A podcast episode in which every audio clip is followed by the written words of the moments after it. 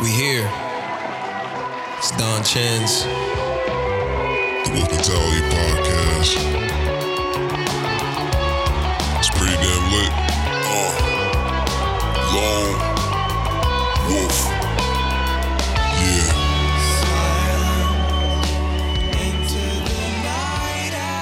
And what up, Wolves? This is Don Chenz, and you are listening to Wolf Mentality. The boys are back. Shouts out to everyone for listening. I love and appreciate each and every one of you. If this is your first time listening, welcome to the program. If you're not subscribed, please go do so on whatever app you listen to Apple Podcasts, Spotify. Also, if you haven't given a five star review yet on Apple Podcasts, please go do so. Just go to the show's page, scroll to the bottom, you'll see the stars, hit the one all the way on the right. Gives us five stars, helps us continue to grow the show. And also, once you finish this episode, try and think of somebody who would enjoy this, send it to them directly, and again, help us continue to get more wolves on board because we need them. The world needs us. The world needs more wolves. So this week, I got New York City stand up comedian Tommy O'Regan. We became best friends by the end of this hour, and we had a great conversation. You know, he's had a good career so far in comedy. He's actually headlining a show at Caroline's on Broadway for their breakout artist series. It is on February 4th at 7:30 p.m. and I will have the link to buy tickets in the show's description. You can also get it on Tommy's Instagram page in his bio, which will also a link to that is also in the episode description. So go get that. There's also a discount code Tommy. So if you're trying to go, hit that link, use the code Tommy, you get a discount.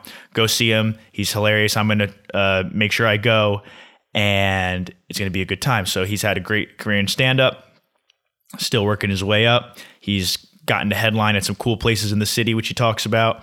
I think my biggest takeaway from our conversation is kind of his ability to put his head down. You know, something might not go according to plan, but he's seems like always been able to just take things as they come, whatever challenges you know he has to face, puts his head down and just moves forward. Uh, in college, he was a great hockey player. His it's you know his father was even a professional hockey player, and I'm sure he he played at Harvard. He's I'm sure he saw a future in it, and he ended up having an injury that forced him to, you know, he wasn't able to play, and that's where he pivoted into comedy, and that's how he got started. Uh, later on, which he gets into in more detail, you know, he was trying to work at Barstool and thought it was going to work out, and that opportunity didn't work out for him. And he kind of looks back on it thinking, you know, it was probably for the best. But prior to that, he probably thought it was for the best. And, you know, something doesn't work out. And he seems to be able to evaluate the situation, see where he's at, see where the best path forward is, and take that path and doesn't really let those things get in his way. So I think that's something that people could really learn from this episode, and you'll obviously get more detail uh, when you hear Tommy talk about it. So let's get into it. Here is Tommy O'Regan.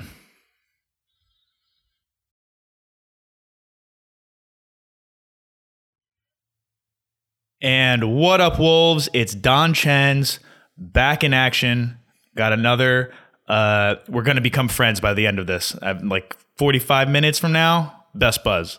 I got comedian Tommy O'Regan. How's it going? Good. Thank you for having me. I'm looking forward to being best friends. Yes, we're gonna we're gonna get along great. We have a lot of mutual friends, so we already oh, yeah. have like some commonality there.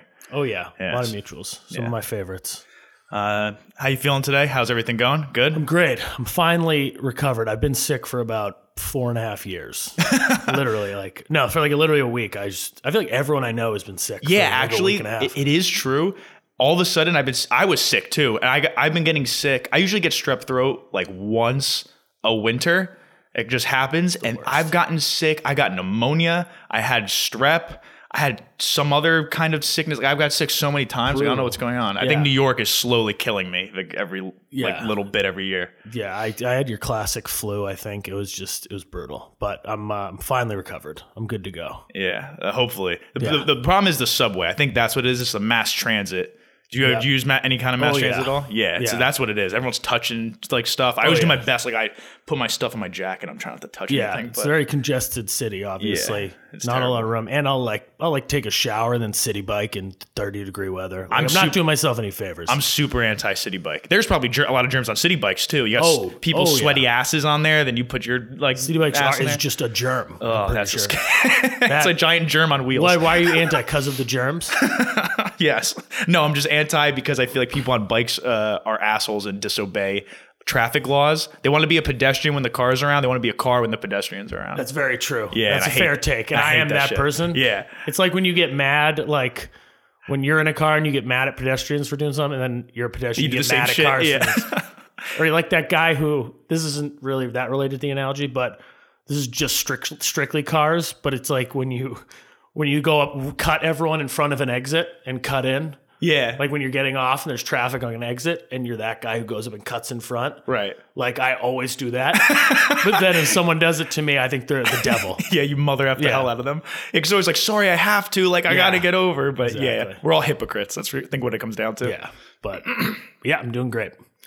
other, than happy to be that, other than that, I'm awesome. all right. So let's get down to business. You're a comedian. So let's start with the. I'll do the stereotypical comedian questions I always ask, the canned ones, and then we'll get more interesting. So, Sounds good. when did you start, and what made you think you were funny enough to pursue comedy? Uh, so I started in 2000. So I graduated 2015. It was the fall after I graduated. I was in Boston for a year, and I did a f- maybe like 10 to 15 open mics there over the course of like eight months. So I didn't really start until I came to New York. That's like nothing. I did like 10 mics in like the course of a year. So I really started when I moved here in the fall of 2016, I would say, in New York. So I've been at it hard for like three and a half years now in New York. Um, and I moved here specifically for that. And I guess I started, I don't know, I've always had like hysterical friends growing up in high school, college. All my friends are really funny. And I always liked writing. Like I would always write jokes and like advertising ideas just on my computer because I wanted to also thought about being like a copywriter, like write commercials and billboards and stuff like that. Um, and so I always had stuff written down in my on my computer, like jokes, ideas for no reason.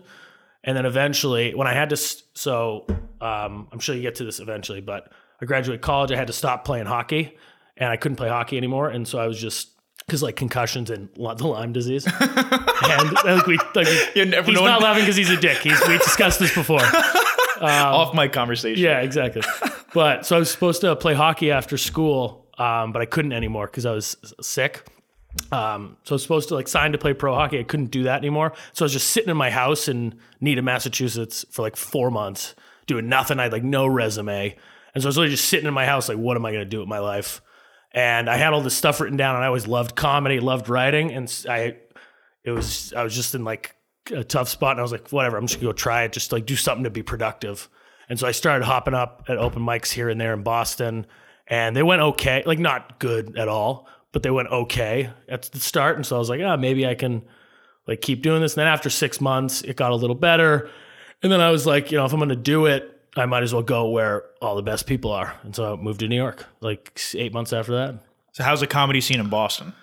Um, I don't know because I didn't really get into it that uh, deep because I was only there like like I said, I only did like ten or fifteen open mics over the course of like eight months, and so I didn't really get into it that deep. It's obviously different than New York, just because just because there's less places, you got to drive around everywhere. But I think the comedy itself is good, but just the um, New York's just kind of the, the place to be for it. Right. So, so, like, how did you know then?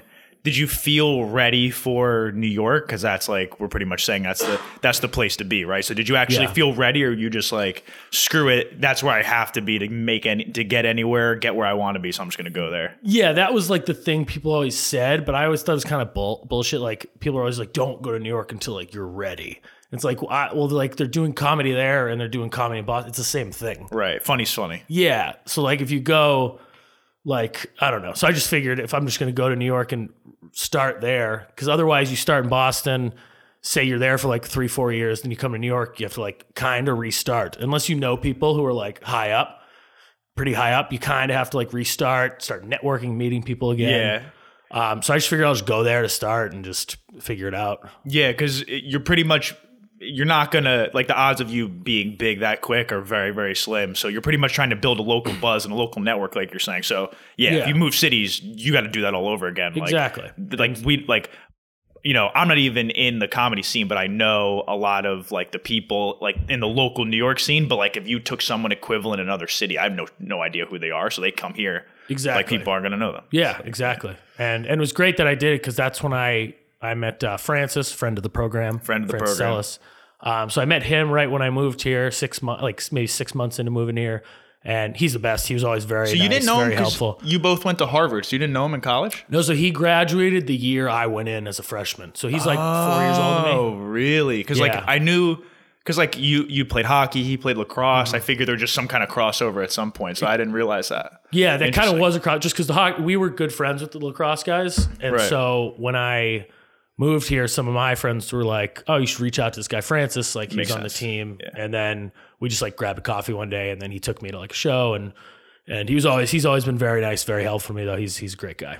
But um, so yeah, that's what I mean. Like I just came here, I was like, I'll figure it out. Started meeting some people, and uh, and then I met like the other people we talked about, Dan, uh, Pulzel, Rich Apple, Louisa. They're uh, they're good people. Yep, all all great people, all great people, all friends. all very funny, all great people. Yeah, Yeah. all funny. Um, so then, how did it go for you when you first started in New York? Like, what were those first few shows like? Like, did you feel like it was more difficult than Boston or anything, or did you kind of feel like it was just more of the same? Uh, it was pretty similar. Like people are, there are differences in cities, obviously, but I feel like at open the open mic level, you don't really tell because it's all comedians, and comedians are all pretty similar. Like Right. the open mics you go to, it's going to be just they're so tough because it's all it's just a crowd of like bitter, like That's what everyone sad says. comedians. They, they sound open mics sound like the actual most miserable. I've never heard a single person, a single comedian say one minuscule positive thing about it. No, they're brutal. Like you do them in the beginning because you have to do something. Right. So the whole goal is to eventually get out, grow out of doing open mics and just do good shows with real audiences.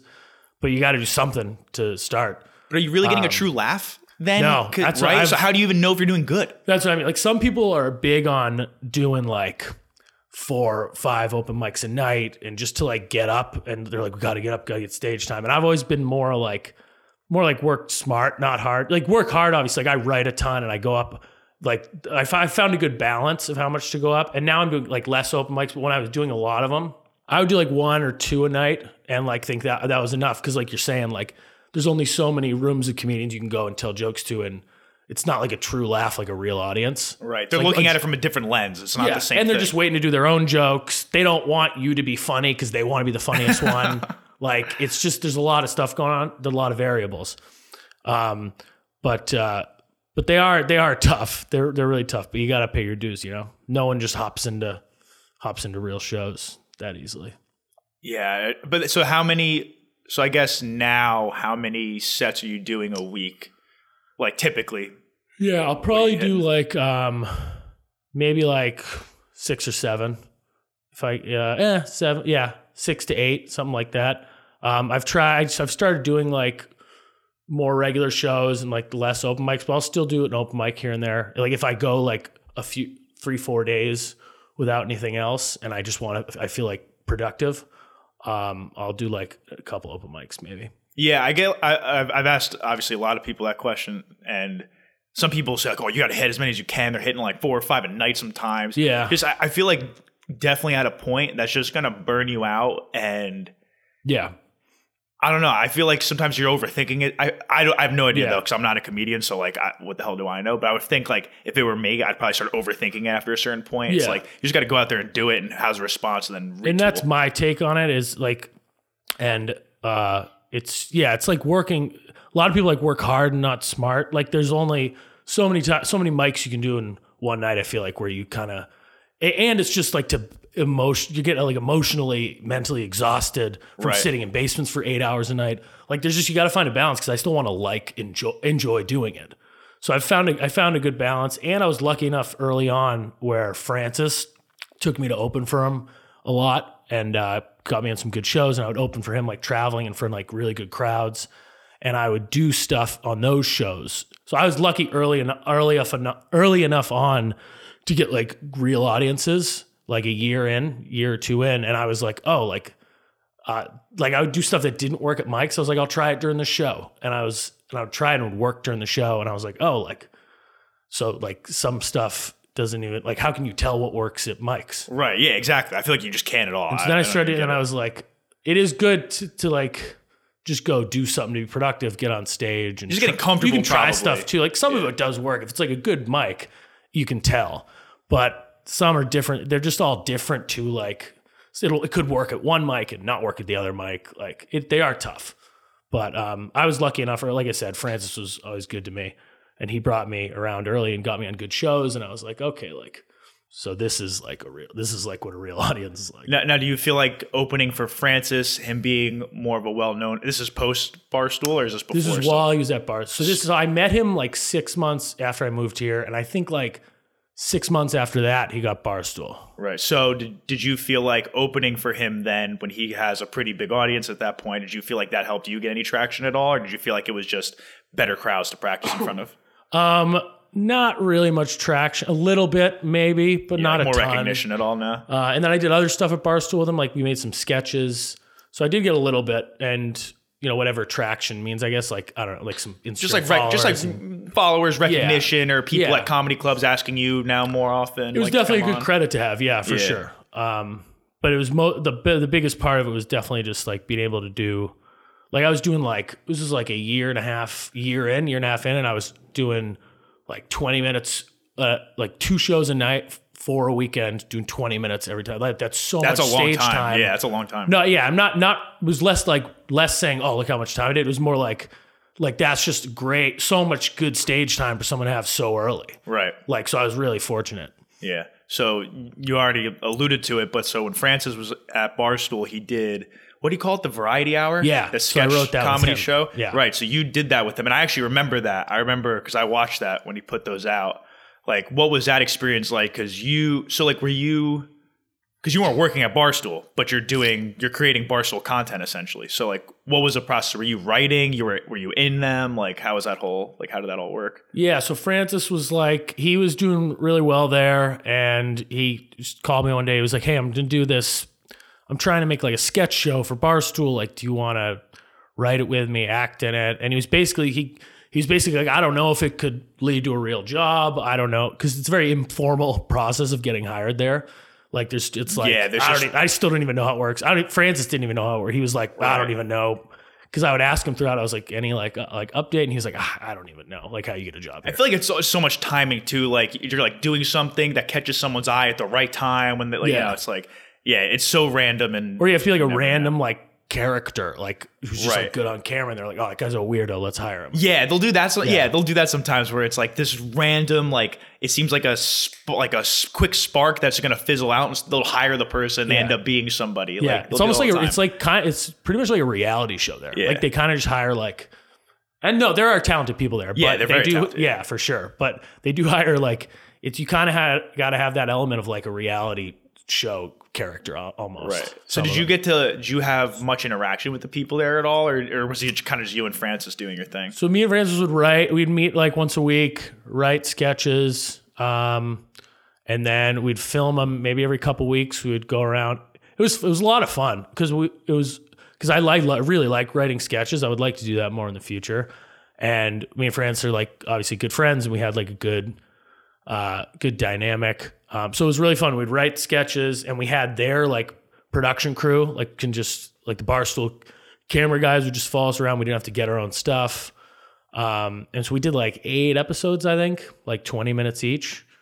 Um, and it was a lot of fun. It was great. And we were sometimes we were there at the office. Sometimes we'd go out to like a park or, um, and then we had some of the other uh, employees join us here and there. Um, like a handful of them were in a few different episodes. Right. Yeah, I remember that. So I forget you you acted in some of them. Yeah, right? I acted in like a decent amount. Wrote we wrote them all. Um, we had, and then we so me, France, and then like half the episodes we had a couple other comedians. Now, would you out. would you rather do you like the writing process more? Do you like being involved? Like if you had to choose, would you rather be the actor or the writer? Oh, I like both a lot. Um, it was really fun, like coming up with ideas and like ba- like like when you're like heightening a sketch together where you're talking about like, oh, then this, oh, then that, then that. It's like Yeah. it's electric. It's it's a lot of fun. But then I like that was the first time I've ever really acted. Yeah. And that was a lot of fun too. I'd never really and I would like to do like more comedic acting in the future for sure. But Yeah. there but it was it was the whole thing was a great experience. And even though I didn't get a job, it was still like great experience. Yeah, dude, I I would love to write a. uh, My best friend uh, Tyler, uh, we always say that like, and I think we're screwing up by not trying it. We always say like, because we'll do that thing where because like it's also like if you have a good connection with somebody too. So like someone says an idea, you're like, oh Yeah. shit, and this happens. Oh, and then that happens, and you just kind of like go back and forth, and like that's so fun. It's like I love doing that with him. I always say like I'd love to take a crack at a sketch comedy show. So it's Yeah. pretty sick that you got to do that. It's basically like when you're sitting around with your friends and you're like making like jokes that just heighten and like hypothetical situations. Right, yeah. It's like, oh, and then it, like you just have those running, those jokes that keep heightening. It's basically like that and like twisting it a little bit, turning into a sketch. But yeah, it was really cool, especially because we had like the cameras there and like really good producers, like who were like good with camera and good at editing. And like, so we just had to like write and act and show up. Right. So it was, it was a lot of fun. So how long did the filming process take, like from beginning of production to putting it out? Um, I think it was over the course of like four or five months, maybe. Damn, that's a long time. Yeah, That's well, because sometimes he was busy. Yeah, he's got other- other shit up. doing too, yeah. We, we didn't have like a set regimen. But it was more like let's come in and write for like a couple hours, and then like maybe like two weeks later we'd film. Um, but we had a couple funny ones that didn't uh, that didn't make it. Um, or no, did that make it? I forget. We had one where we dressed up. We ordered wingsuits, and we were gonna go to the uh, the top of the Empire State Building, like in while wearing wingsuits. And so we put on these. We put on these wingsuits and we walked up the Empire State Building, but they wouldn't let us through security. But that was that because have they were like, fun. "Yo, what the are like, you doing Yeah, here?" for obvious reasons. Yeah, they're like, "This doesn't this doesn't look like it's gonna end well." So they didn't let us through security though. Damn. It might have just been for the camera though, because we had a camera with us. So maybe that was why. Or maybe it was just like these guys look like they're gonna jump. Yeah, it's one of those things where it's like you want to just you want to tell them what's going on so you could like do it, but it's also it's better to get a genuine reaction. So it's kind of better to just hope you can get by and stuff like that's yeah, the funny we part did of it. both. We like tried to just walk through and be like, "What? What's the problem?" But Yeah. then after we are like, "Please, like we're making this sketch," and they're like, "No, we can't. We can't let you through." We looked we looked ludicrous stuff. We looked ridiculous. I was wearing a bike helmet and a wingsuit, walking up to the top. Like that was going to big- save you. Yeah, exactly. That's actually hilarious. Wait, Yeah. so that didn't I don't, remember think that, one. I don't think that made it on. what was your favorite that made it? Do you remember? Um, we had a good one where we had a good one where Francis was like on a deathbed, and it was it basically just uh it was him on a deathbed, and it's always like such a serious moment, and it was uh it was Francis like g- saying goodbye to like four of his family members, three of his family members, and he's basically like, "I'm sorry," like blah blah blah, and it just kept heightening the more ridiculous stuff. It was like, "I'm sorry," like when your son got kidnapped, like that was me. Like, I'm sorry. And it just turned basically at the end. It was like, oh, this guy's kind of like kind of a dick. And so they end up like just killing him. I remember that one. Yeah. So that was fun. And the first one we ever did was just me and him like on a park bench talking. We were like just these douchey white guys. Um, so that was fun just because the first one we ever did. Yeah. But yeah, it was a good experience. He's uh he is uh he's a good guy and he's a smart guy, Francis. smart Very guy. funny. So, and then, so staying on the Barstool topic, so I forget how long it was after that. So Francis got the job because he won their Barstool Idol show. For anybody doesn't know, it's essentially like a competition for a week. Whoever wins is like gets a job uh, at Barstool. And he won, and then the next year, I think you competed, right? Yeah, so it was like yeah, the year after, um, and I didn't want to do it because I had already been doing these sketches with him, and I just thought that would be like weird. I'd be like, is it weird that like I already did stuff and now I'm doing this thing where like um like I've already it just like felt I felt like awkward about what it. What about it do you think was awkward? I don't know. I just felt weird that I had already done stuff and that I was like now competing in this thing. Like you felt like Because it, it, like they were like, why is this enough. guy? He's already like part time working here. Why is he competing in this thing to get a job? Like I thought people would look at me like, why are you doing this? yeah, I guess I don't know. I was just probably overthinking it Right. and like didn't want to seem like I was like I don't know. I was just overthinking it. But anyways, then last second, France was like, "Oh, you got nothing to lose. Like, why not?" And I was like, "That's true." And then yeah, so I did the Barstool Idol. Um, that was a tough. That was a tough experience. That was kind of tough. Yeah, what was that like? It was just like it was kind of unorganized and like As most things they do seem to be. yeah, and but there were a lot. There were a lot of talented, uh, funny uh, people who were who were doing that. So I think it made it through a few rounds, maybe like the final like eight or something, ten. But um, and uh, I forget which I what I got eliminated on, but it was it was tough. I think I forget some of the exact tasks, and we had to like make a couple videos.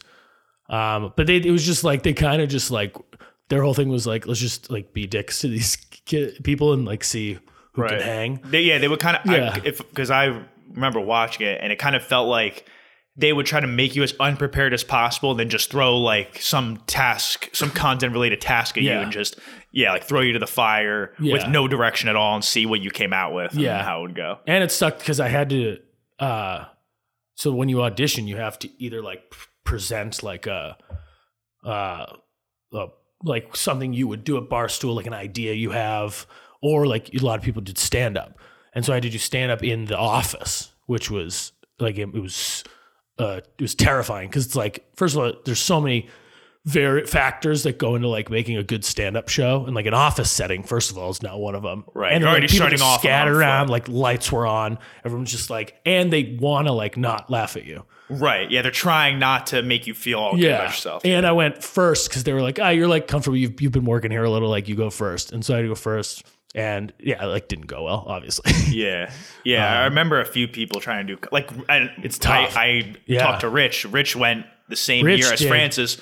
Went before Francis tried doing stand up, and it, he was the first person to go, I think, and it did not go well for him. yeah, yeah they really tore rich a new one Yeah. rich is very obviously very funny but yeah. Rich they, uh, hilarious.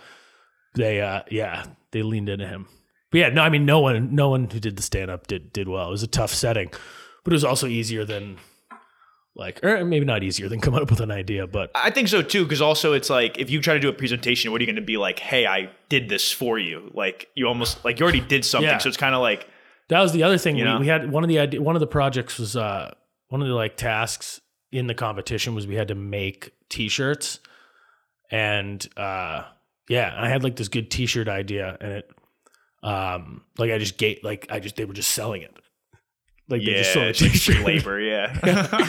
I was like, cool. Like, so I didn't, I don't get anything from this. So did you think? Did you feel like? Was it hard because I would assume like they do a bunch of different things and a bunch of different kinds of content. Like you could be a make video content, you could be a writer, you could have a podcast. Like they do a lot of different things.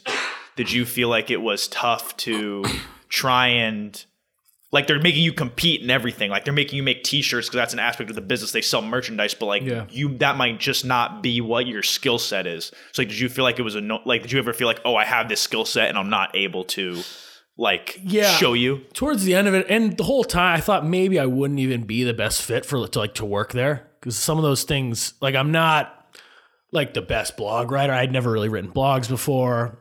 Like I'm not really the kind of guy like I was talking about earlier, who's like kind of like a reality show character who can just like get on camera and like do something crazy. Like I'm pretty like I think like I don't know low key, and I'm not like that type of character. I'm more like, oh, I can like sit in a room and write some funny stuff for you if you want, like jokes and make sketches, which is why I was, I think the variety hour was good.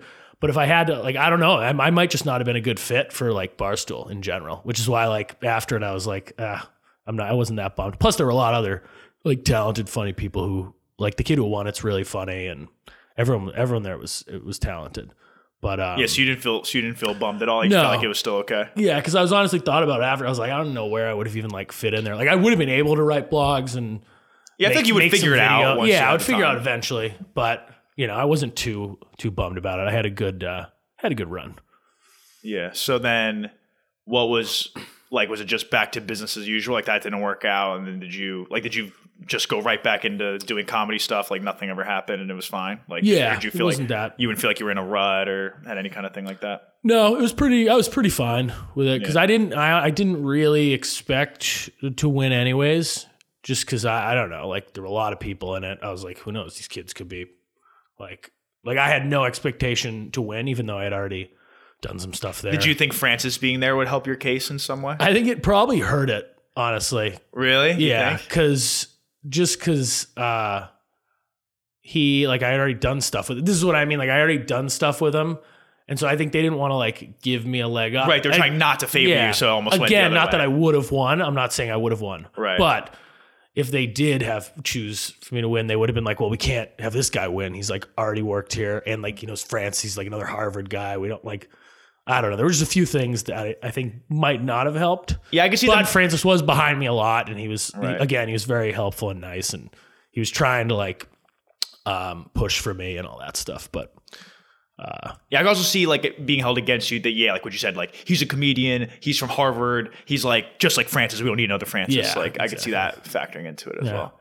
Um, all right, so that's all the Barstool stuff. Let's get back to the comedy. So, like when you create a joke, when you're trying to create like bits or stuff for your set, how like what's your creative process? Like, do you actually sit down and write shit out, or does it just kind of come to you and you just kind of like take notes and stuff like that? Yeah, so I will just I don't I will sit down and write if I already have stuff to work on. I don't just sit down with a blank like a blank document and think of stuff to write. What I do is just throughout my like my day, if I think of something funny, something will like spark, I'll like think of something and it'll uh, I'll just write a note down on my phone. And then like the end of the week, end of the day, I'll go through and I'm like, that was stupid. That's funny. Like and then I'll flesh out what I think is funny.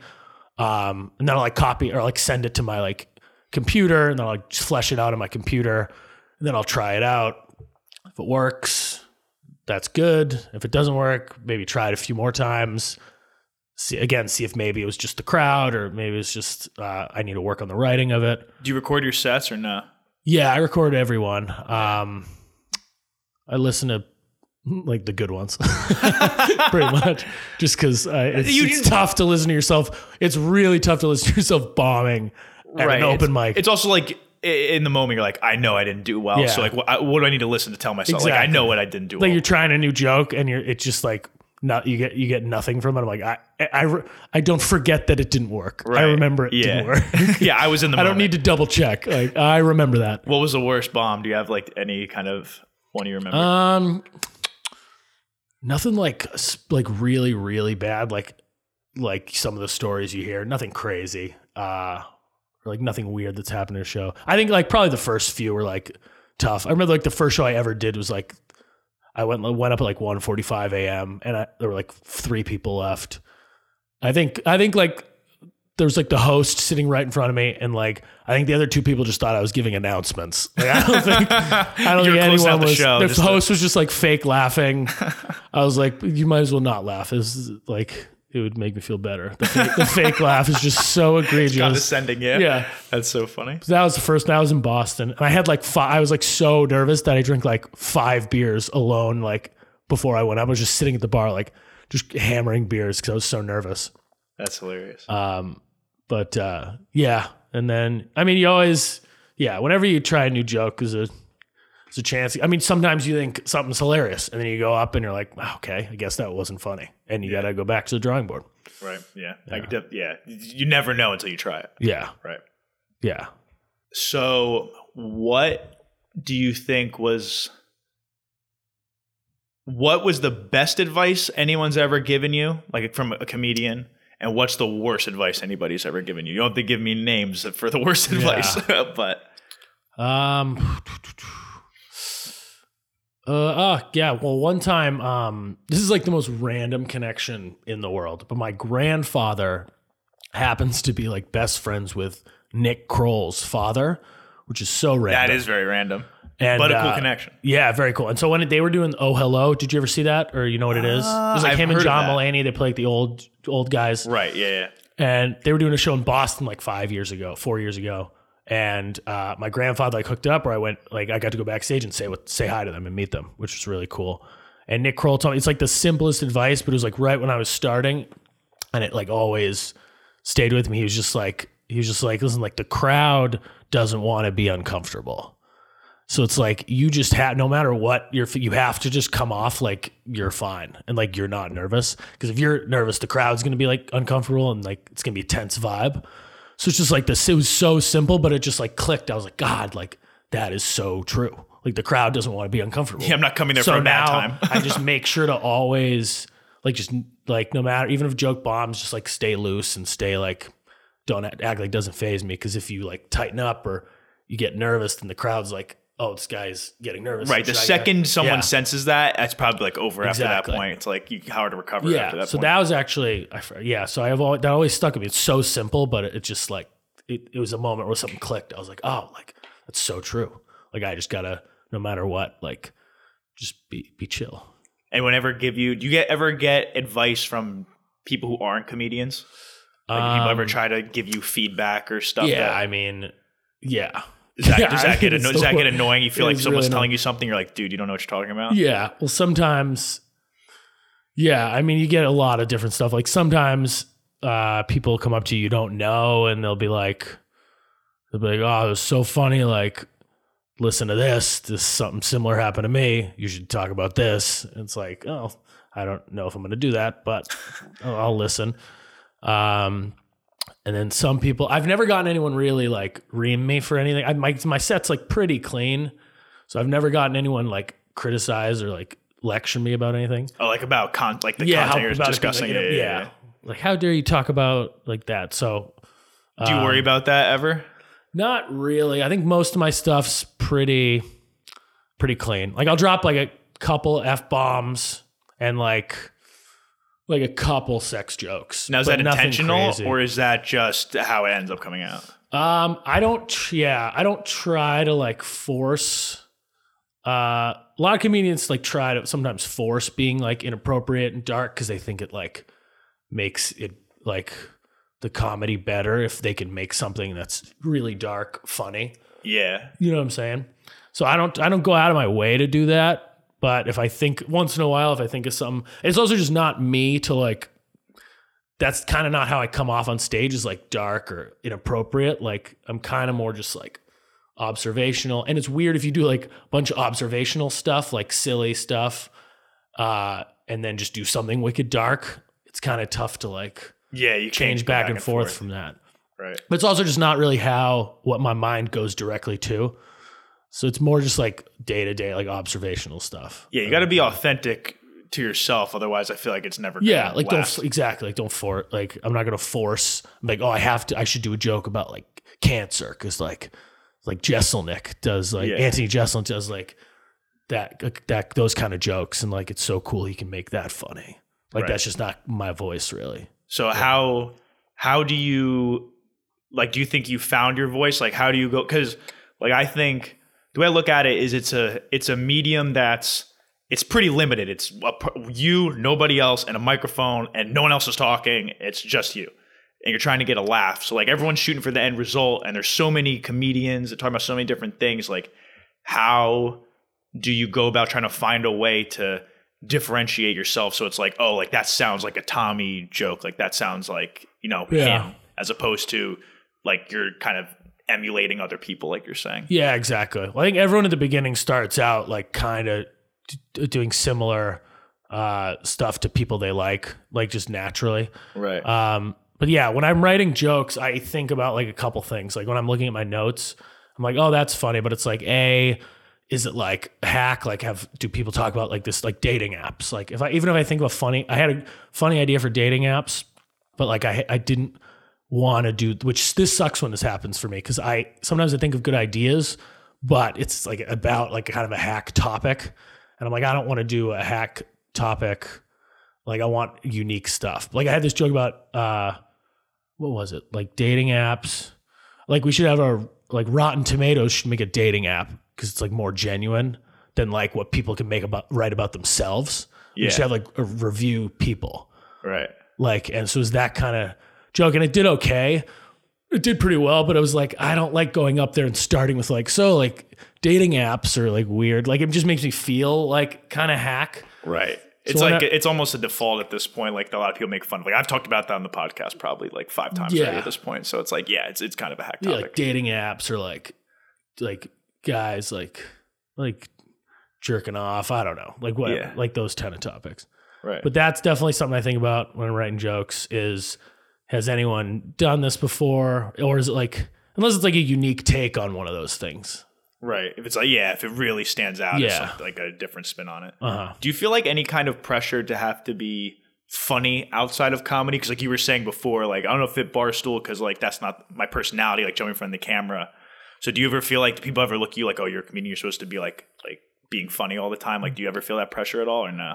That's why I didn't really like the like that whole bar thing. I don't like forcing being funny. Right. Like I hate like force, and I don't like when comedians like try like force being funny and like outside of it. Like I'm no, I don't really force it that much or feel pressure to, which is why like I like guys like um I don't know, like when I see comedians who are just acting normal and like like in interviews like famous comedians, I'm like, "Oh, you don't have to be like a silly idiot all the time." Right. Like you're trying to fire up Yeah. jokes just because you're yeah, talking. like someone Yeah. like Louis Louis C.K. or like Tom Segura, like when they're just like sometimes they're just chatting, like you don't they don't feel the need to like be like si- like silly and make jokes all the time. Like right.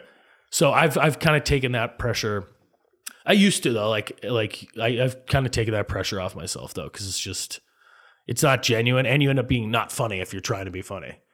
Yeah, it goes back to the same thing of being authentic. Like if you try to force anything or do something that's not natural, like Yeah. you, even if you get by with it one time, eventually people will catch on. Yeah, exactly.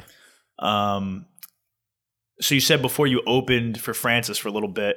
Did you open? Is there anyone else like cool that you opened for that you know, like any notable names? Yeah, well, we have a, a charity. So me and my brother and our friend started this charity. Sh- they don't do comedy, but we we've been involved with. It's called the Travis Roy Foundation. It's like a charity in Boston for like spinal cord injuries. They raise money for uh, spinal cord injuries, and um, we've been we had done some stuff with them in the past, and we had this idea to do like a comedy show for them a few three years ago for the first time in Boston. And we did it first at like Lansdowne Pub, which is like right next to Fenway Park. We got like 100 people, um, like friends and family. And it was just like me and a few other Boston comedians. And then the next year, we did it at Laugh Boston, which is obviously in Boston. And we got like, we sold it out like 300, 350 people, 400, however much that holds.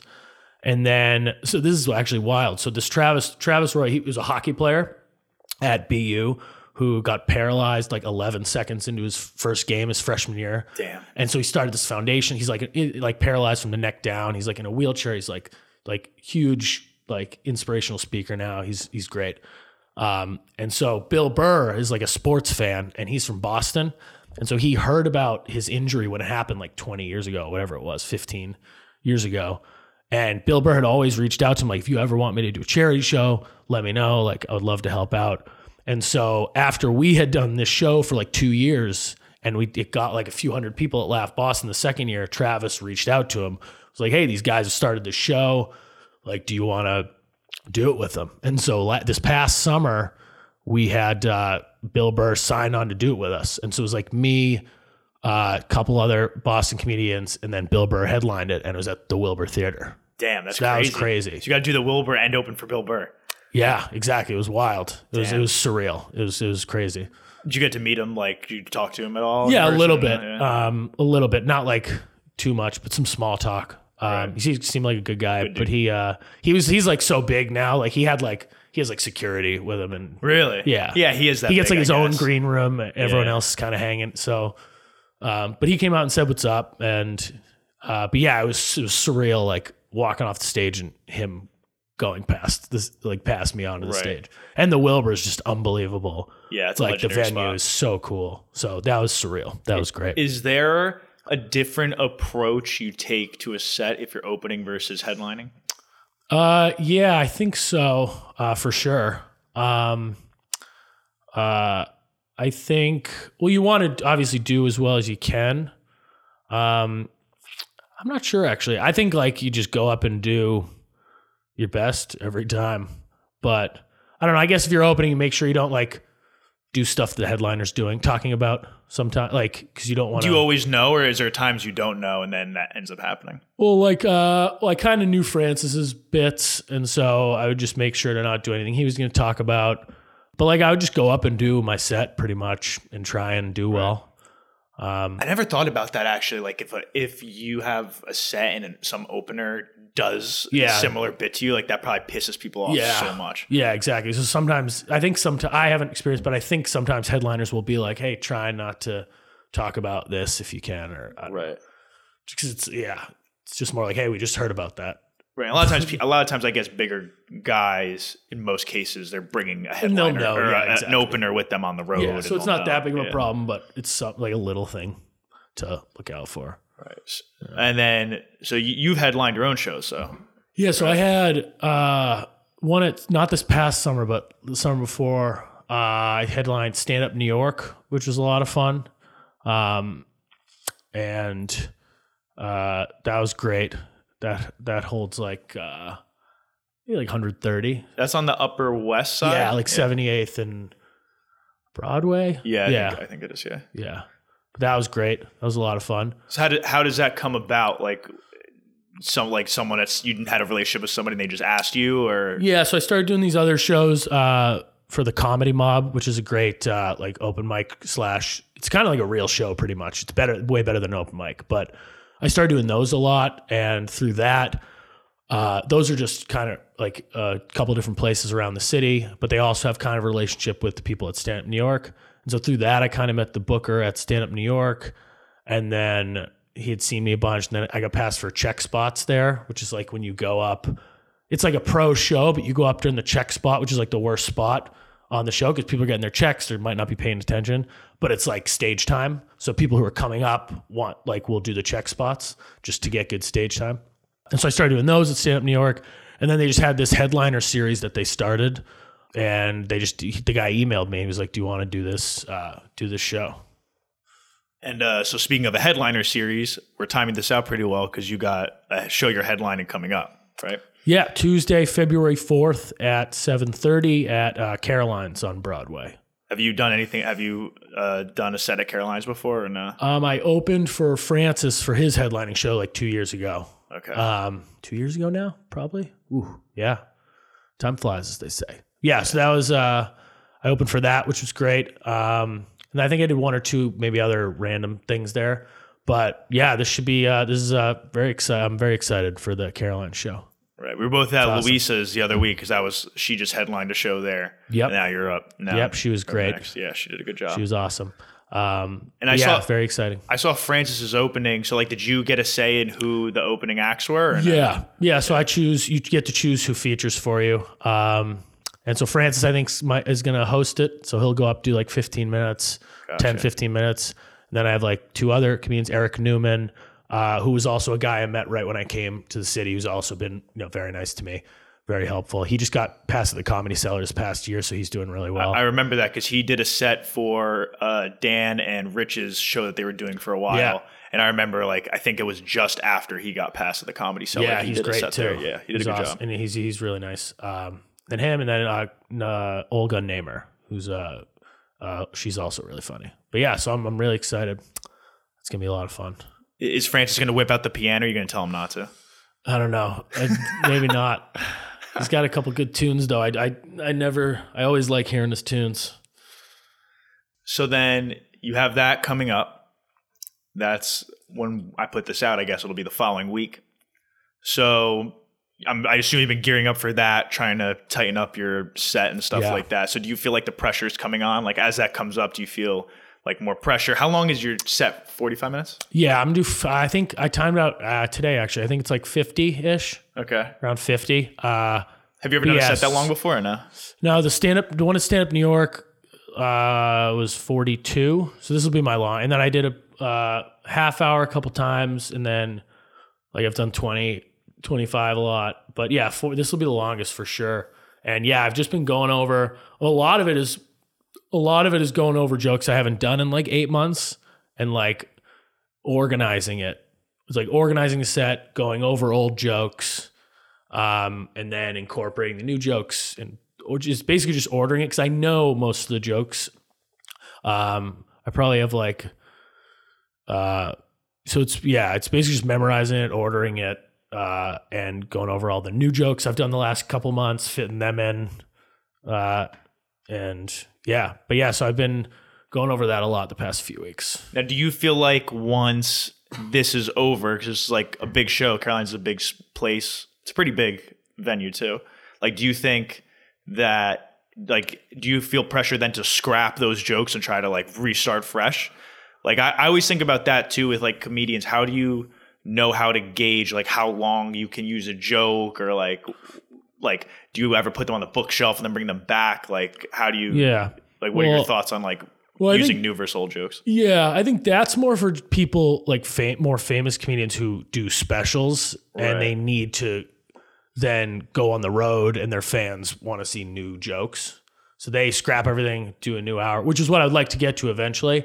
Uh, me, I just like doing new jokes. I feel like I'm not getting better if I'm not trying new stuff all the time. Like some people just do the same like 10, 15 minute set for years. And like I couldn't imagine do it. Like I just, I feel like a fraud. I don't know. This isn't like, this is just me like being too much of like a perfectionist, I think. But I like feel like a fraud if I go up and I'm telling like a same joke that I told from like eight months ago. Like I always feel like I need to be like fresh and like working on new stuff and trying new stuff, which is like kind of ridiculous, unreasonable to put, put that on myself. But it kind of goes back to the same thing, uh, the authenticity thing. Like if it doesn't feel like, yeah, like I feel like if you jokes if, get if- work. yeah, Yeah, you start getting robotic about it, and you're just doing it just to do it, and like you don't feel like passionate about the joke, or you don't like the joke anymore. It's just like again, I think it's going to come off eventually. Exactly, exactly. That's why jokes do event and like I think Louis C.K. one time said it's like they kind of have like a fruit like cycle to them. Yeah. jokes do, and it is true. If you don't have enthusiasm, which is why jokes stop working as well, because even though you think you're doing it the same way, like you're not, you're not doing it as enthusiastically as you were, and the audience can like sense it. Right. And yeah, that's very true though. Yeah. Do you ever put bits or anything up on social media? Because like you were saying, oh, like I don't have, I'm not doing specials right now, so I don't have to worry about that, and like bigger comedians worry about that. But I feel like it's becoming more of a trend for people to put their bits online. Yeah. So does that like one? Have you done that too? Either if you do, or hypothetically, if you did, would you then feel the like you have to scrap that once you put that out? Or like- that that is becoming a trend and i've actually been thinking about that a lot recently i don't know like uh it is i don't know where i stand on that because i don't it is like you're burning a joke kind of if you put it up right? That's like what you I can still think. do it you can still do it. And whenever you do go do long shows like if i got asked to do like a 20 minute set somewhere i'll probably do i have jokes i've worked on the past couple months and i'm always trying new stuff but i'll still use like jokes from like last year to just fill the 20 minutes. Right. because you're not doing enough time when you're this early in the career you're not doing enough time regularly like the long stage time to be able to get that much material. Mm-hmm. Like those guys who do new hours every year they do it because they're able to do it because they're doing an hour like four hours every weekend of stage time Right. but when you're getting like 10 minutes here 15 minutes there five minutes five minutes it's tough to get a ton of new material Yeah, because like, what are you gonna do? Like, try one each time, and then like, when are you gonna try Or it you stick- again? yeah, wanna or put- you stick with one for like a, like a couple months, or you like try new premises here and there. So you got to kind of exactly. yeah, Um, but what was the question? It was about uh oh posting the videos. yeah, Yeah, so I don't know. Maybe I'll do it actually because um I think so. Dan and Tom Luciano. Have you met Tom? I met Tom. Yep. Yeah. So they uh that whole their uh, company, Tom is like in all the production shit, uh, or both of them are. But Right. uh, Tom offered to like film my Caroline's show for me, and so maybe I'll use maybe I'll start dicing those up and posting those. But I do like not like the idea of like burning a joke. Like I, I kind of like keeping them. Uh, Right. I do think though, like especially this, you're doing 50 minutes. Like if you think about it, that's you do 50 minutes, but then if you kind of cut it up, that leads to a lot of almost like free content for you. Like Yeah. now I don't have this pressure. I got to think of something that I'm going to put online that people think is funny. It's like I have this. So all right, what jokes am I probably going to like not do as much? Like I'll just cut those up and throw it out. Like Yeah. I feel like it gives you more options and puts less pressure on you trying like create things all the time. Yeah, exactly. That's a very good point. Um, yeah, maybe I'll u- do some jokes that like I might not use anymore. Right. Um, because I am using like a lot of my stuff that have that has ever worked for 50 Right. minutes. Yeah, I mean, that's a long time. You, like, you're, Um, yeah, gonna, you're gonna have to do that. So I, I probably won't do some of those jokes again. So maybe I'll use those on. But I do like the I like when people come to shows and hear new jokes. Right. and they're like, "Oh, that new one was great." Like, I don't want to post every new one because then when people come to the shows, they've already heard them. right. So I don't know, but maybe find like a medium, Yeah. healthy medium. Yeah, it's definitely a balance, but I, I do feel like some people usually sit very extreme in one camp or the other. Like it seems Yeah. like some people, like I always say, You kind of have to because it's kind of pointless if you just throw up once in a while. That's kind of pointless. That's the other Right. thing. If you're gonna do it, you got to do it regularly, or else you're kind of just w- like throwing out a joke here and there, just I- for. I would say like the big name that I know that's really into is Andrew uh, Schulz. oh yeah, he's He, he's just yeah. like he always does that. Like he just puts every bit online. Yeah. I think he remember he did that like a while ago. Yeah, I know, he's like the king of like the, all the social media stuff. He's crushing it. Yeah. But then like some people like I think if it was me, I would be like I don't want to burn a joke. Like I would be like that. I would be like, ah, I don't know. Like I'd be very hesitant to do it. I Yeah. Yeah, I kind of yeah, I kind of don't like the idea of it, but I don't know, we'll see. Plus it's like I wouldn't I don't have like uh, I'm, I don't have like a huge fan base or anything and I'm like it's not even really like growing that much yet. So like I'd really just be doing it just like my friends pretty much. so like I don't need to do Yeah, that. but it, it kind of maybe that could be a tool to get more people because yeah, it is. Yeah, exactly. because it's like how do I know you're funny unless I go to your show whereas so like you can post that then your friends can send it to other people and be like oh isn't this funny like oh yeah that is funny I want to follow him I want to go see him Yeah. etc so Yeah, exactly. But it is very fleeting. Like it's very fleeting, like to post an Instagram post. So like maybe yeah. I, I also thought about me- just making them into like short YouTube videos. yeah Post that's it. those, send those, throw those around, post them on Facebook, like sponsor, like get sponsored ads. I don't know.